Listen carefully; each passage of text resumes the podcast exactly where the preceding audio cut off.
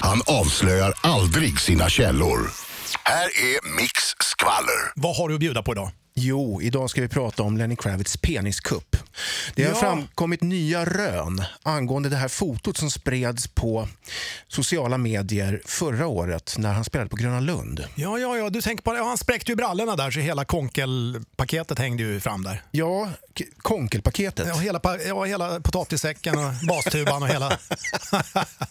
ja, vad, är- vad, är- Exakt. vad är det som har framkommit här nu då? Jo, nu har man granskat de här bilderna li- lite närmare samt fått lite insiderinformation från hans läger, så att säga. okej.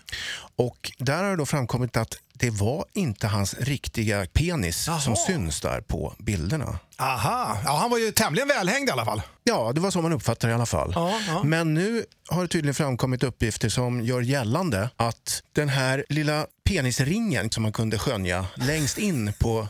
Satt den inte i roten, alltså omfamnar inte både penis och pung? Så att säga. Jo, det var en avancerad historia där. Ja, ja, okej. ja. Och det hela går alltså ut på att det är en attrapp som han har fäst på sin, i vanliga fall, lilla penis. Okej. Mm. Jaha, så den, ja, liten då? Alltså, så, ja, en liten tumme eller något liknande? som han- Ja, antagligen så är det väl så att det har gått rykten om att han har en liten penis. Och så har han velat då, så att säga, motarbeta de här ryktena genom den här kuppen då. Så att han hade alltså eh, kardborreband fram där gylfen sitter. ja, ja, ja.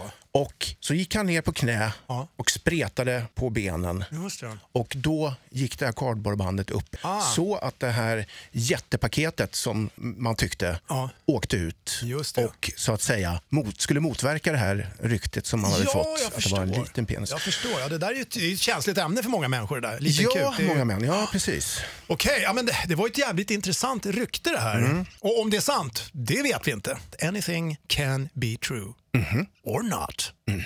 Ja, Micke, då ser vi fram emot eh, nästa veckas eh, feta skvaller då. Jajamensan. Jag har några riktiga goda grejer på gång ska jag säga. Ah, spännande. Kan knappt bärga mig. Du, nu tar vi och lyssnar på Muse Uprising här på Rockklassiker med tidernas bästa rock i rockbranschen.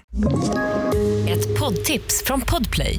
I fallen jag aldrig glömmer djupdyker Hasse Aro i arbetet bakom några av Sveriges mest uppseendeväckande brottsutredningar. Går vi in med hemlig telefonavlyssning och, och då upplever vi att vi får en total förändring av hans beteende. Vad är det som händer nu? Vem är det som läcker? Och så säger han att jag är kriminell, jag har varit kriminell i hela mitt liv men att mörda ett barn, där går min gräns. Nya säsongen av Fallen jag aldrig glömmer på Podplay.